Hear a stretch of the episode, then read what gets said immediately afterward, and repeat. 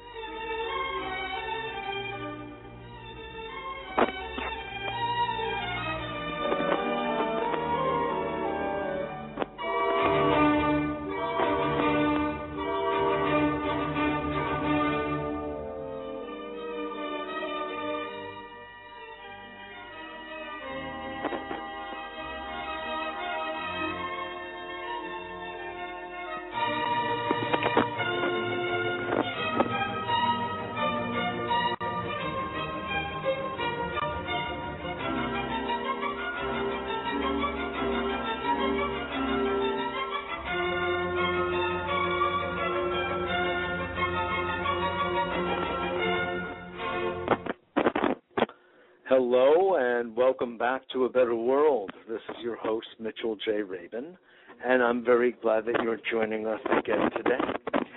Today, we are going to be spending the hour with a very special man, uh, an old friend, it happens, and colleague of mine, Gary Smith, and speaking about his latest work, his latest book called The Mathematics of Sorrow as those of you who listen to this show or to the TV show with any kind of regularity know that as a holistic psychotherapist uh, involved in energy healing of different sorts, vibrational medicine and the like, I've spent a fair amount of time looking over the sources of stress and of the emotional conflict behind illness.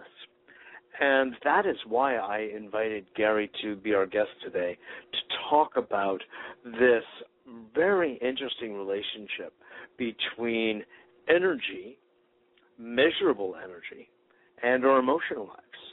In other words, there is a physics, you could say, behind emotions, as there's a physics behind every movement on the planet and beyond. But we don't usually apply this kind of scientific thinking to the world of subjectivity, such as that of our emotional lives, our mental lives, our psychological, or even spiritual life for that matter. But yet, there is an increasing interface taking place between mind, body, and spirit, between science and spirituality, a relationship that actually has been there from time immemorial but for a number of reasons, a divorce ensued. For, I would say, actually economic and political reasons when it came to the Roman Catholic Church, separating itself out uh, back in the day from the science, for instance, of Galileo, that they perceived as challenging their core belief system and felt threatened by it and therefore filed for divorce. However, it doesn't have to be looked that way at that way. And today, scientists are making a wonderful inquiry into the nature of our hearts, heart coherence, and the work of HeartMath, for instance, the HeartMath Institute, the Institute for Noetic Sciences, and the work of Dean Radin and other senior scientists there, are really embarking upon understanding emotions from another level of depth, you could say, including a scientific depth. And it's very much because this is all being unearthed that Gary Smith's work today is of such, I think, very valuable relevance and resonance. So I just want to uh, invite you to get comfortable and enjoy today's show. Uh, you know that you can always uh, reach me through www.abetterworld.tv, and I encourage you to tune in to our weekly radio show here on Blog Talk Radio, as well as on Manhattan Cable TV every Tuesday night.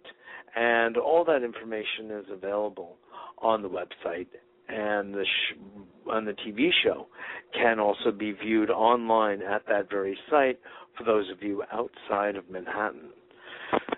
So, uh, word about uh, Gary and his background. He is from Westport, Connecticut, where he uh, grew up, and that's where we met actually many, many moons ago. And he graduated from Tufts University, then moved out to the West Coast to become a student of Adi Da Samraj, an American spiritual teacher originally from uh, Long Island, as it happens. In the 1980s, Gary began studying energy healing and met with a number of different shamans and healers. Over time, he began to integrate these various healing systems into his own unique perspective. He's worked with hundreds of people over the course of years, testing and improving both his diagnostic methods and his healing skills.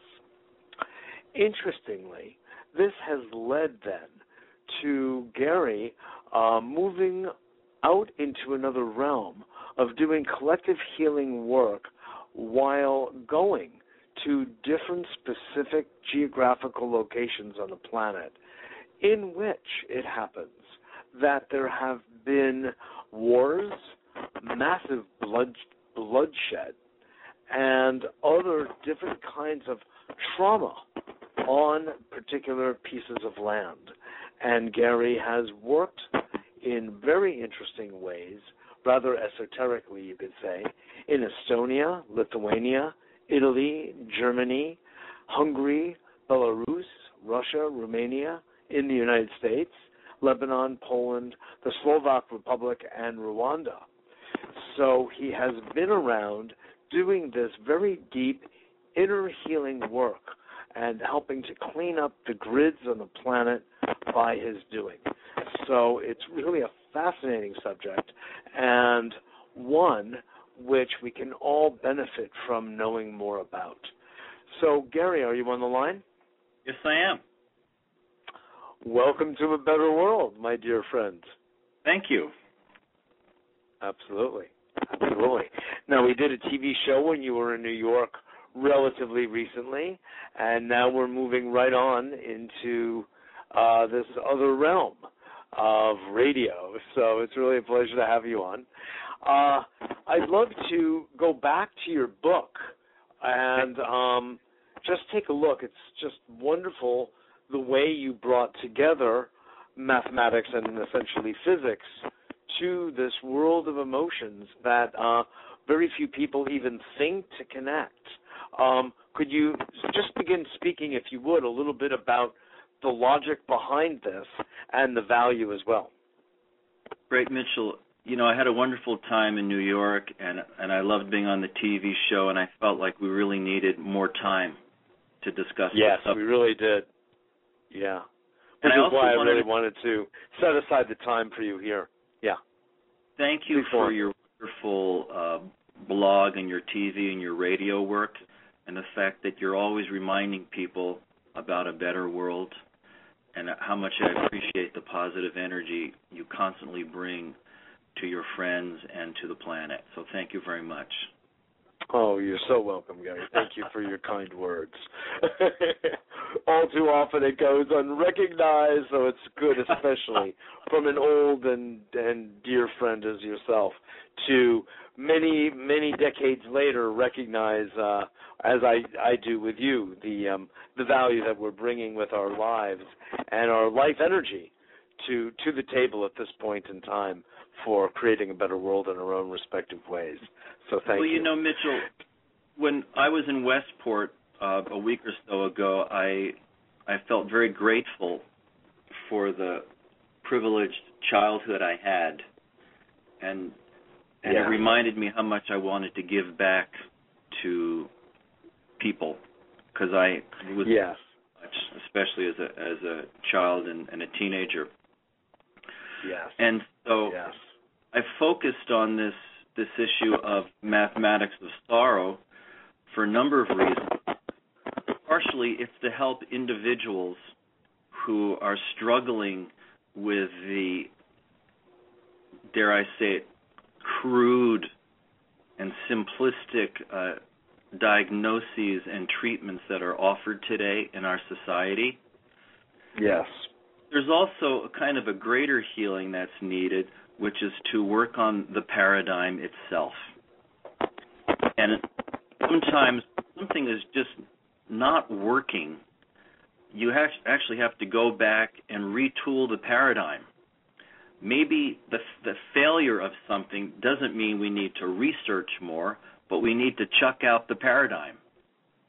Yes. Sort of, you take a, a left turn off a highway then you can't find the McDonald's, maybe you got to get back on the highway again to see if you got off on the right exit. Yes. So, bottom line is that the paradigm is that we're existing under now is kind of crude, and it's interesting because in the Middle Ages we had a certain superstitious religious paradigm. The priesthood in Western Europe uh, they had their own arcane language. They were literate. The peasants were not. They sort of held the the knowledge, and science slowly came in and, and uprooted it. Well, now several centuries later, scientists themselves are the priesthood.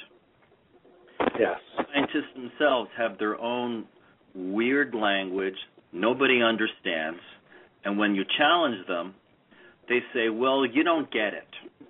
We have our own language, and until you're one of us, you'll never understand. So it's just interesting to see how science and scientists is becoming medieval. And it, yes. it needs to Yeah. be shifted. And part of what It's a very good needs- point. and part of how it In needs fact, Yep, go ahead. yeah, yeah, it reminds me of um, a supervisor of mine when I was in graduate school at a psychiatric uh, institute I was working at as an intern uh, up in near Wesleyan University, in fact, in Middletown, uh, Connecticut, at Elmcrest Psychiatric Institute.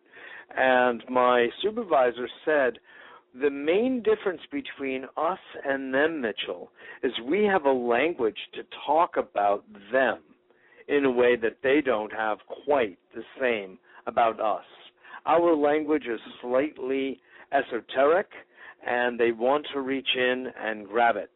But when they realize what we're up to, they will see that the entire process of therapy, by and large, is a process of leaving the therapist. Very interesting. I couldn't agree more.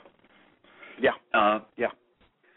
What I'm thinking. So you, when you're, I want to just clarify for our audience, when you refer to a paradigm, you're really referring to the psychiatric paradigm, which suggests that any degree of sorrow that people have is actually treatable as a disease and would would warrant, according to general psychiatric understanding, the administration of some kind of medication, such as an antidepressant or an anti-anxiety medication, which not only do not have scientific basis or efficacy, they've been outstripped by tests uh, using placebo, but it's missing a core spiritual and existential reality that I feel you spell out rather profoundly in your book that sorrow is a very real, substantive part of our human lives and deserves the respect, if not the actual exaltation, of its place in human experience. Could you speak to that? Yeah. You know, we covered a lot of material here, but I, I mentioned, um, well, I mentioned a joke in the book about um, two golfers are golfing, and uh, and one guy's about to tee off, and and a hearse and drives by, and and a bunch of cars, and and the golfer takes his hat off and and and sort of salutes the hearse and all. That. I think I know this by. joke. Yes. And then um the other golfer goes, "I'm really impressed. That was that was really something." And the golfer goes, "Well, yeah, we were married 27 years." So, the, the bottom line here is, you know, that's a joke. Oh my, yes. But you know, I mean, after all, we were married for twenty. For twenty-seven years. Oh my word! Yes. So it's the least I could do, right? least I could do was up my golf game for a little bit while the person Yeah. rolls by. Yeah. But um, what that's really pointing to is that there's a few things here. There's the paradigm of psychiatry and psychology, which is resting on the greater scientific materialist paradigm that there's only a third dimension. Yes. And and the, thing, the joke about the golfer is that you know the golfer is like, okay, well, you know, she's dead. We move on. I'm going to go play golf now. Well, sorrow, the gift of sorrow is that it reminds us, it calls us to something greater than the third dimension. Mm-hmm. Just not meat and blood and and we're dead and we're dead and you know, we live, we die, we merrily go on. Sorrow calls us to something found, something greater. And in that sense, it's it's I mentioned the word the allure of sorrow. Some people know that there's something deep and profound there, but they get lost in its allure. There's there can be no end to it. You know, it's like the people get involved in the S and M world. There's no end to it. It just goes down and down and down, and it there's just it's just a infinite abyss. So, So you're saying there's a certain I, I, an identity that that develops in relation to that particular emotion. yes, because you know sometimes the world seems so plastic and superficial. Yeah. Sorrow seems profound, Yes. and in, it is. It's just It that So in a sense, it gives people an experience, an, ex- an emotional experience of uh, our culture is so rooted in the head, as we know. And even though, very oddly, most people are deeply emotional, really, um, or actually more superficially emotional, but to have an experience of sorrow almost busts open their hearts in a way and gives them an emotional experience that they may not have had in a long, long time. exactly, exactly. Yeah. So one of the things I wanted to point out again is there's this third dimensional paradigm in our Western materialistic society, but then there's the psychiatric psychological paradigm, and I need to comment on this for a minute. Uh, in my book, I mentioned something about topology. Topology is an advanced mathematics in which it's the mathematics of shapes and forms. It's usually graduate school mathematics. It's very, very complicated. But in the Is it like the- an advance on geometry? yeah, it's you know you read three pages of an introduction to topology and and, and it takes two hours to read three I pages see. book, and even then you don't understand it.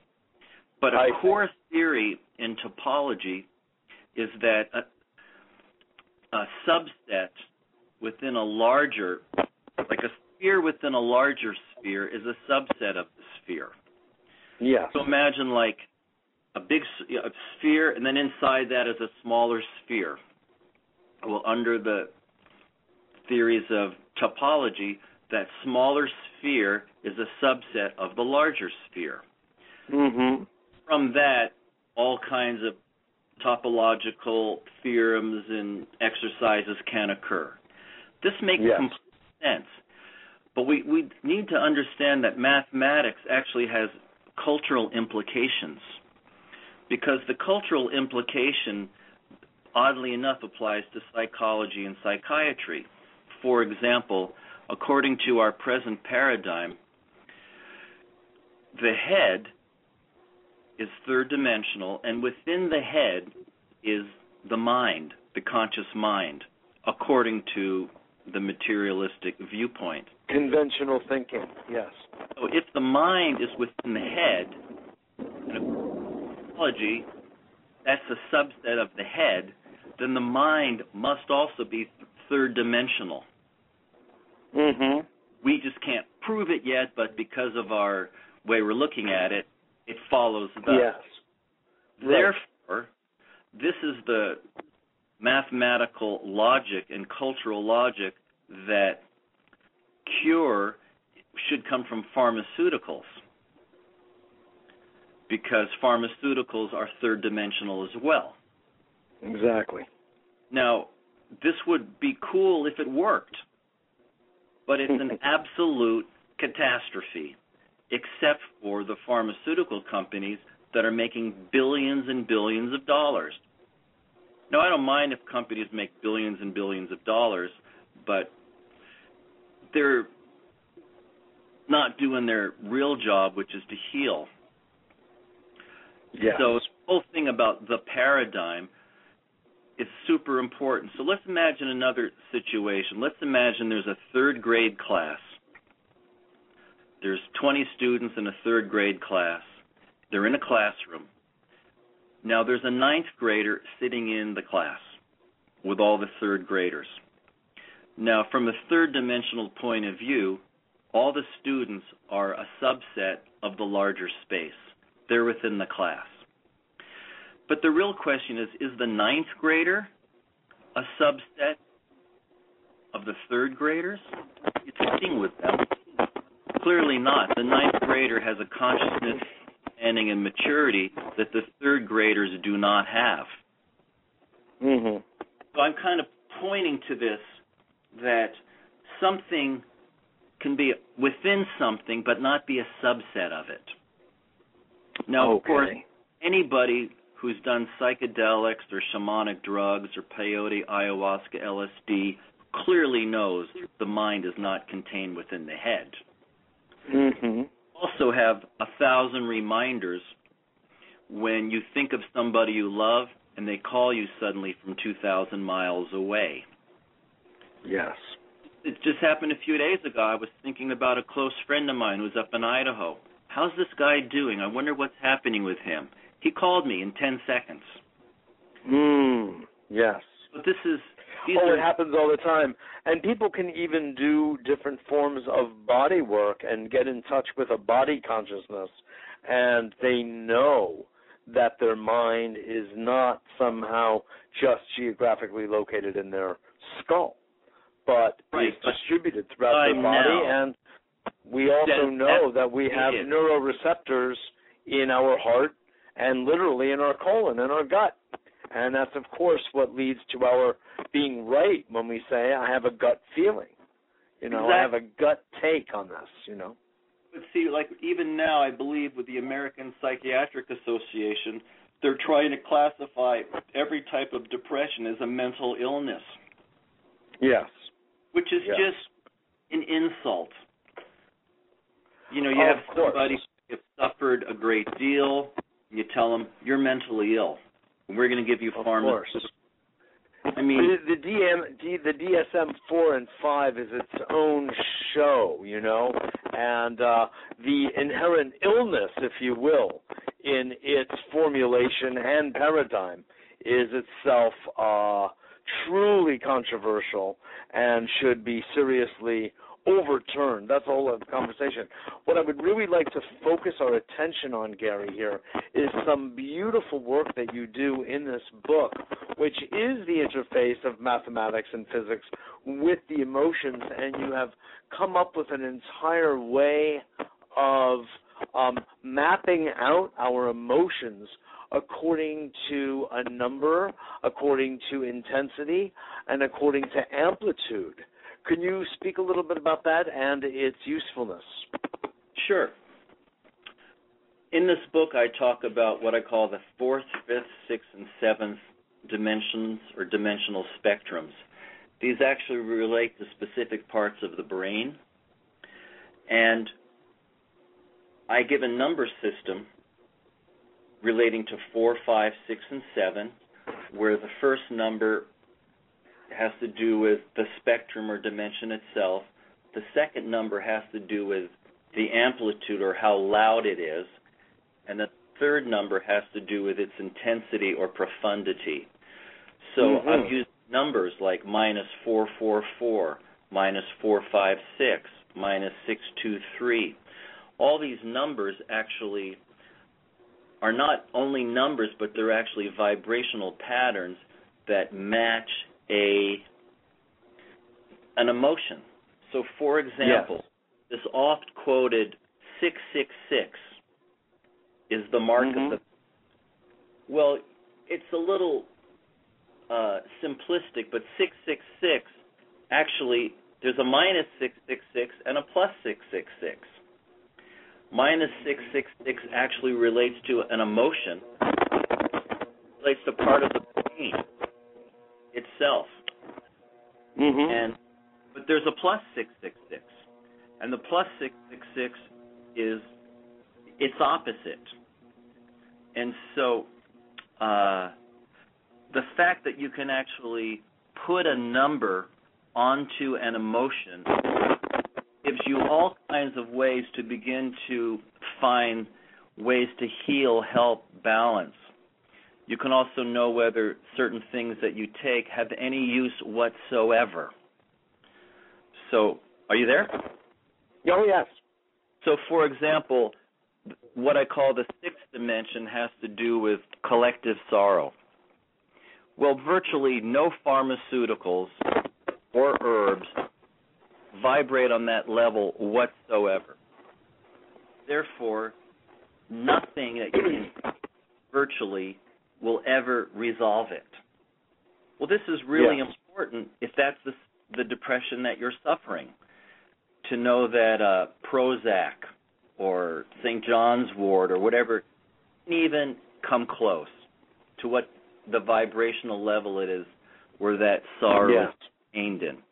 This is phenomenally useful and practical information, I think. Especially well, with a it, I, with I I agree with you because it, it, out, every day. it outlines the uh, the um, nature of the vibratory character, uh, which is measurable, of a given state of mind or feeling, or body for that matter. And I, I work with this all the time with my work in biofeedback, as I have mentioned to you before, where it's essentially a vibratory approach. So you can deal with whatever the emotion may be on the level on which it is occurring. And as you were suggesting balance it out. You know for instance you're this is reminding me of the fact that in chinese medicine uh, we speak about having a, several different kinds of headaches. One kind of headache is related specifically to the liver Right. Another one is more gallbladder related. Another one could be more heart related or stomach related. And you won't know what points to use of acupuncture or what herbs to use unless you know the nature of the headache. In the United States, in Western medicine, they speak about either a standard headache or a migraine. That's about as you know, you talked about crude. That's crude. You know, it's not like a hundred different kinds of snowflake for the Eskimo. It's Right. you know, it's one or the other. You know, and you would think that over time Western medicine would become a little bit more refined in its understanding of causality as as well as treatment. But it's not the case. So you don't have to make any excuse on this show about going into the vibratory realm because that's where we live, man. It's perfectly fine. Let's let everybody know that uh, you are listening to A Better World on Blog Talk Radio. We are on the air every Wednesday at 6 p.m. Eastern Daylight Time, and uh, pretty soon we're looking to expand into a couple of other nights per week to deal with specific subject matter. And um, you can get onto our newsletter if you are not already, or if you want to sign up another email address at www.abetterworld.tv. We are spending the hour speaking with Gary Smith, who is both a most interesting combination of energy healer, spiritual seeker, and financial consultant and MBA. So, oh, Gary, you have combined the elements here in a most interesting, esoteric way, and I appreciate it. Thank you. Absolutely. So let's let's go back into the value of identifying a vibratory rate for a given uh, degree, in this case, of sorrow. Of course, that applies to any emotion. And how you can work with it, identifying the dimension, you could say, its intensity and its amplitude. Let's get back to this example of the, what I call the minus six sadness, which is the collective sadness. Sure. Now, you know, in my book, I describe the difference between these. And I want people to know that it's not just sort of theoretical, but it actually specifically relates to part of the brain. Yes. And there are actually meditations and things you can do to actually access these particular parts of the brain to work with. And also, there are medit- there's meditation techniques and shamanic and religious and spiritual techniques that actually vibrate these specific parts of the brain. So, for example, with the with the minus six sorrow, it's a sorrow about the collective. You're not sad about yourself. You're not sad about mom or dad. You're sad that you're alienated from the world. There's alien. Or there's or there's an event in the world that struck sorrow in your heart, such as something like the Holocaust or Rwanda or what happened in Yugoslavia or what happened to the Armenians or or or so many examples of collective sorrow. Would that that fit the bill? Right. Now that's handled differently than being a neurotic, which is so, you know, famously parodied by Woody Allen. Woody yes. Allen plays I'm a neurotic. Well, that's a different yes. type of vibrational frequency and need than dealing with collective sorrow, and there's a different mathematics to it. Understood. This is what's important for people to understand. That's a very interesting distinction. Yeah. Because society thinks, well, you're depressed. People don't say, depressed about what? what exactly are you depressed about? Yes, take a well, look. That you know, there's the fifth extinction going on right now. Well, that's it. That's different than I'm depressed because I'm a loser, or I can't get a date. Sure. Different sure. number. There's a different vibration. There's a different way to balance it out. Or I, I just lost a thousand dollars in a Las Vegas casino. You know, right? Those are very self-oriented.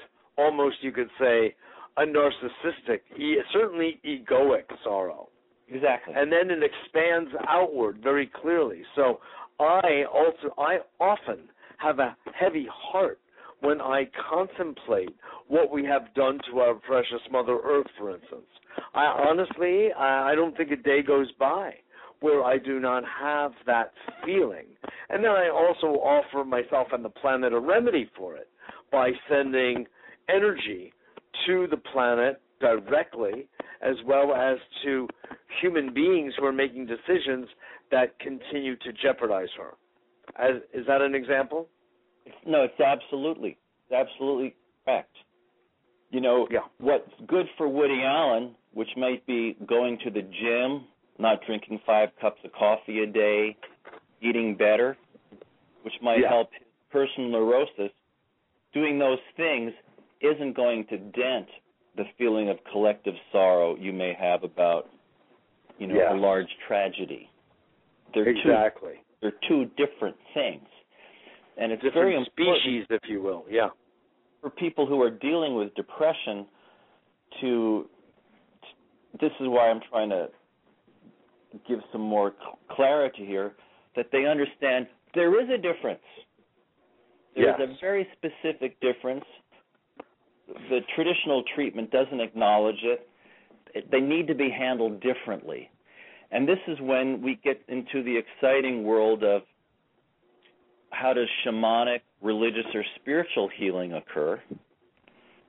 Yes. And what I'm proposing in my book is that there are certain types of depression that are so weighty it's impossible for an individual to heal them themselves. Mm-hmm. This really goes against our kind of John Wayne heroic I can do it myself culture. Yes. Uh-huh. You know, when you go to Auschwitz concentration camp, which I recommend everybody go to a concentration camp and feel it, Mm. you're dealing with the tragedy of tens of thousands, hundreds of thousands, or a million. Yes. You actually felt it. You can't, no ego can stand there and go, oh, I can handle the, the suffering of a million people. Sure. You can't do Sure. that. You you describe very poignantly in your book, Gary, uh, the sounds, the screams that you heard emanating from the walls of Auschwitz. I, I too know people who have gone there for journeys themselves, and I've heard similar kinds of, um, you know, reports. It's harrowing, and uh, you contrast it with a a family who are just trivially chatting about one thing or another nearby, and you were, uh, you know, close to outrage that they could not hear and be sensitive enough to tune in to what was really going on vibrationally in this place. It was very touching, by the way. yeah. Gary? Hello? Did uh, we lose you, Gary? I hope not. It. Oh my! It looks like we did. Okay, he didn't hear those last words of mine, so I will hope that he calls us back so we can carry on this uh, this dialogue. And uh, as you know, you are listening to Gary Smith, the author of the Mathematics of sorrow, and we're going into curious. We're going into some depth about the nature, the vibratory rate of emotions, of sorrow in particular. Gary, you're back. You I'm back. We had a we had a little technical problem here, but I'm back.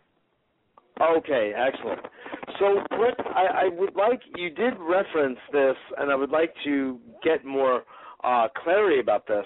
You mentioned that each dimension relates corresponds to a different part of the brain. Could you say more about that and give us a few examples?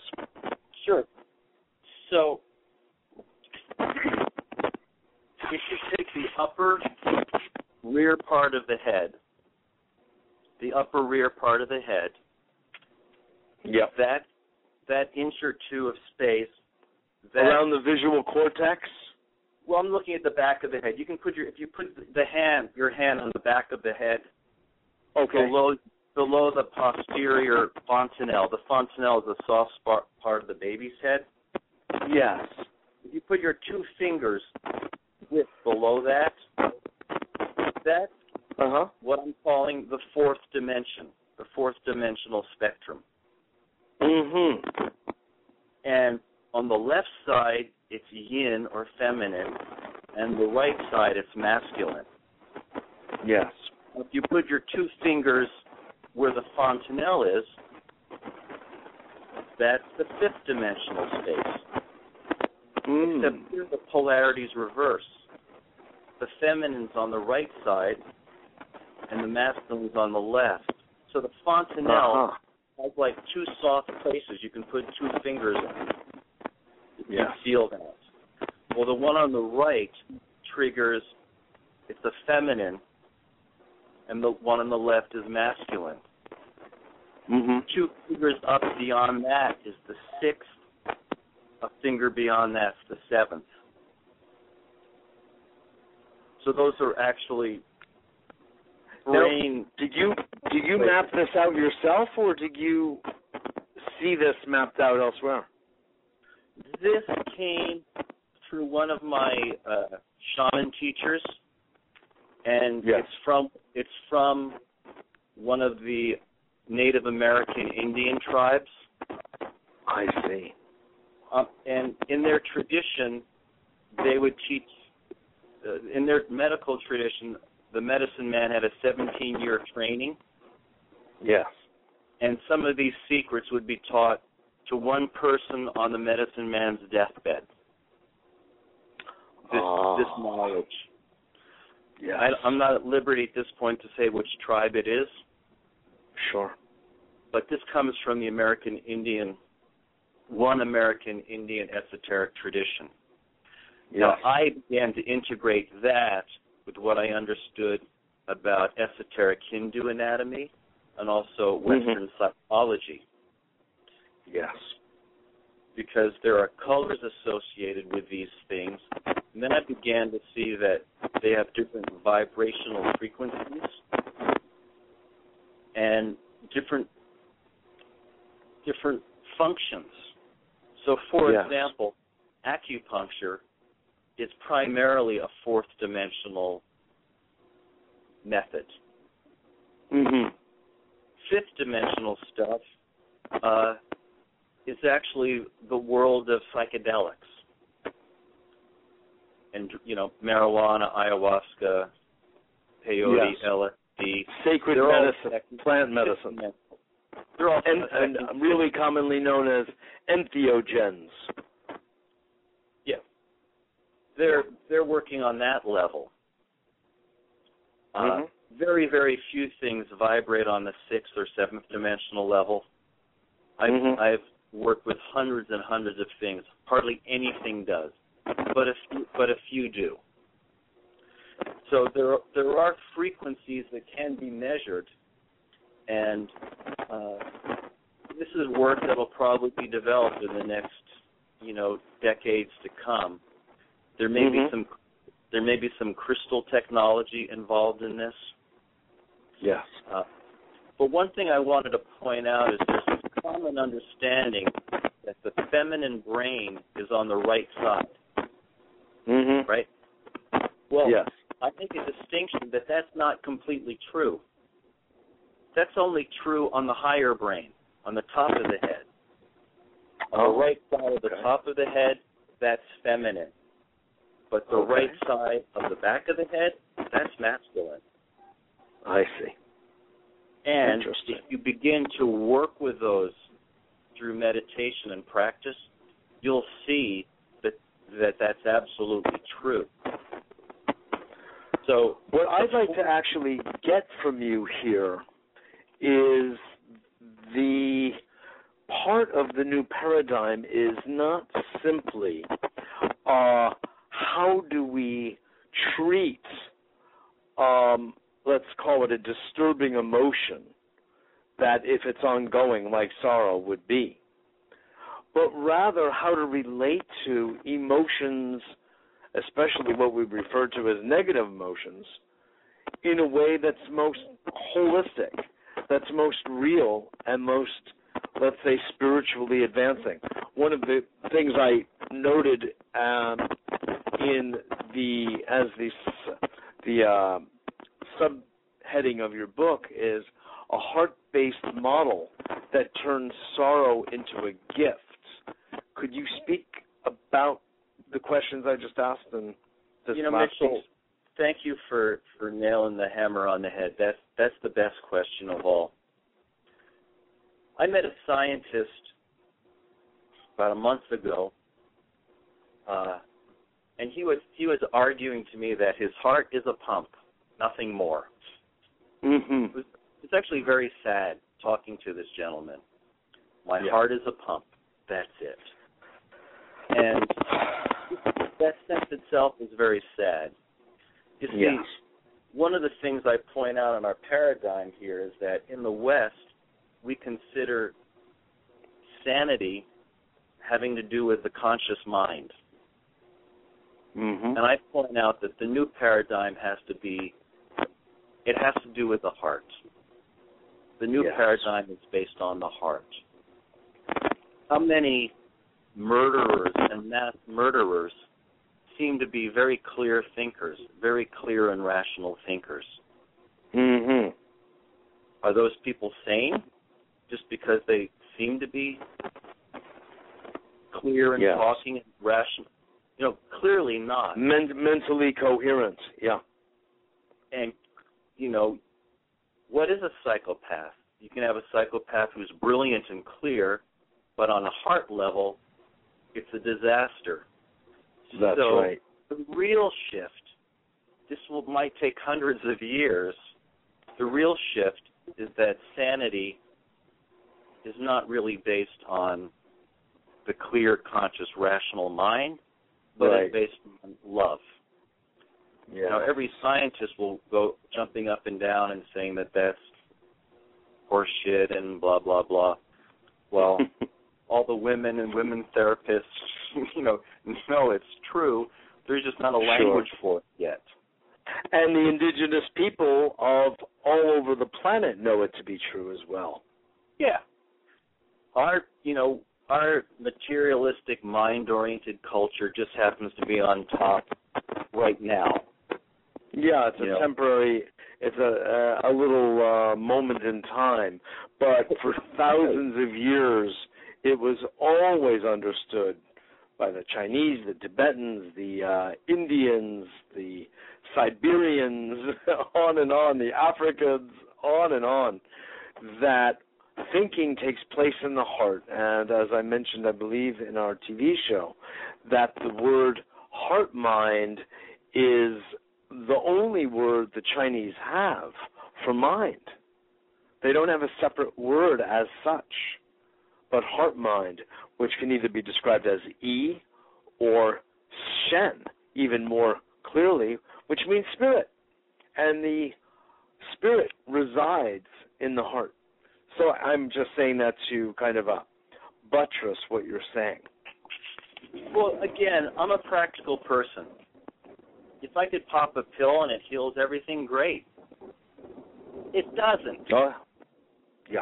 Something crazy. I think I mentioned this on the TV show. What, 167 million prescriptions for antidepressants were issued in America in 2008? Oh mean, my. That's just so shocking. I can Scary. barely contain myself. It's scary. Yeah. It's So all propaganda, programming, advertising, and co- different levels of coercion. So sorrow, depression is not a mental thing first. It's a heart thing first. right. It's mental later. Depression is actually a depression in the field around the heart chakra. That's why they call it depression. Yeah. You could actually draw it out and see it if you were Yeah. clairvoyant, which a lot of people are. But Mhm. actually, a really depressed person, their their chest looks concave sometimes, right? Yeah. The Yiddish word is a, sh- is a schlump. He's a They're contracted. Contracted. Yeah. So, what's the real healing is heart energy, is Yes. love, right? Mhm. Now, Mhm. it's hard to sell love, hard to make a billion dollars selling love, but that's ultimately, you know, what it's about and where it's going. So, if we're dealing with this collective sorrow, Mhm. dealing with this great pain, well, you need a love that deals with collective stuff. Yes. If you're sad because your best friend died or your mate just died or your father died, that's a different kind of sorrow Yes. than collective. What kind of love loves a grieving widow? You know, so this Yeah. is when we enter the unscientific world of of spirituality, but there is all Correct. kind of science there too. Indeed. You know, Indeed what is the is. difference between what Krishna does versus Mother Mary? Mhm. or Kali, Black Kali versus Green Tara, or Jesus Mhm. versus the White Mother Tara. Well, Yes. on a more sophisticated level, they hold different frequencies. Now, they may be holding the highest divine frequency, but on another lower level, they're holding a different thing. You see, so there's a great wisdom, uh, there's a vibrational knowledge that's essentially lost. It's, it's time for it to become more popularized. Yes, indeed. Oh, I, I am in, of course, uh, wholehearted agreement with you. And uh, this conversation uh, brings me around, Gary, to looking at the subject of the archetypal nature of individuals, of a collective, and of an emotion. And sorrow happens to be one of those emotions that binds people together. Remember what it was like to live in this country, let alone in New York City, at the time of 9 11 and the crashing into the towers of these airplanes. Right. New York City, the entire planet, went through a certain metamorphosis on behalf, you could say, of the residents of New York City in particular and the residents of the United States at large. And it was very unifying as a field. And you could feel into it walking down the streets of New York for a year after this happened. It was as though we had one heart, which is, of course, the esoteric teaching of one heart, one mind. And Right. it was palpable even to a material secular scientist, I will dare say. Because Right. there are experiences that are human, that are far beyond, as you were indicating and spell out well in the first chapters of your book, go far beyond the materialist, secularist perspective. And Right. uh, it's just a, a so human instinctive domain. So I see that your contemplation of sorrow as the subject of your book has powerful ramifications for our own spiritual development, not just for a healing, i.e., a numeric value of a six being balanced out by a six on the opposite side of the spectrum and coming to zero. That's beautiful, and that needs to happen also. Just the actual experience of sorrow as opening the heart, and I'm actually reminded of the words of uh, Chogyam Trungpa Rinpoche, who, when he put together Shambhala training out of the Tibetan Buddhist tradition, talked about the bitter sweetness of life and of actually living with a broken heart as a space of wisdom. Yeah, people think they have a broken heart, they need to get over it. Exactly. But actually, the broken heart makes a person more conscious. Doesn't it? It widens their mind. It makes them more sensitive. Makes More them more compassionate. more sympathetic. That's correct. So why would you want to get over that? Right, exactly. That's why he said what he did. It was actually it was actually one of his meditation practices that you contemplate and stay deeply in touch with your soft, vulnerable, broken heart. You know, when you And it can be broken for personal reasons or it can be broken for global reasons, you know. But it's Completely. broken. you see pictures of Jesus with a flaming heart, right? Open heart. Yes. You're not seeing pictures of Jesus with like, you know, a golden head. right. Although they did have auras in the early paintings, you know. Yeah, but in the esoteric Christian teachings, they're not glorifying Jesus's brain. They're no, glorifying right. his heart. You know, you know, Leonard Yeah. Cohen wrote a song called "Everybody Knows," Uh huh. And it's the same kind of thing with with this. Everybody Yes. knows. Everybody knows, right? the paradigm just hasn't quite caught up with it yet, and there's but there's also vast commercial interests against it. Yes. Against the truth.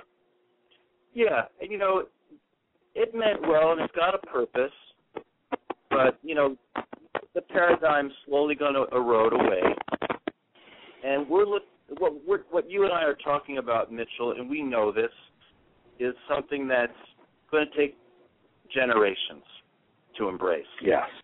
Yes. You know, you're you're to become you're part a, of our DNA again. you're a lonely voice in the wilderness out there in Manhattan calling for a better world. You know, Yeah. a candle in a dark room doing your thing, but slowly Yeah. more and more candles will be lit. You know, and the room will be illuminated. Correct. Correct, And Gary. uh, you know, again, you and I had beautiful place to grow up, and we've got a lot to give, and, and we're doing it in our own way. Correct. But I want people to know that uh, sorrow can be a, a wonderful gift in to growing and to learning a little more than what the culture sort of sells you on its cheapest level.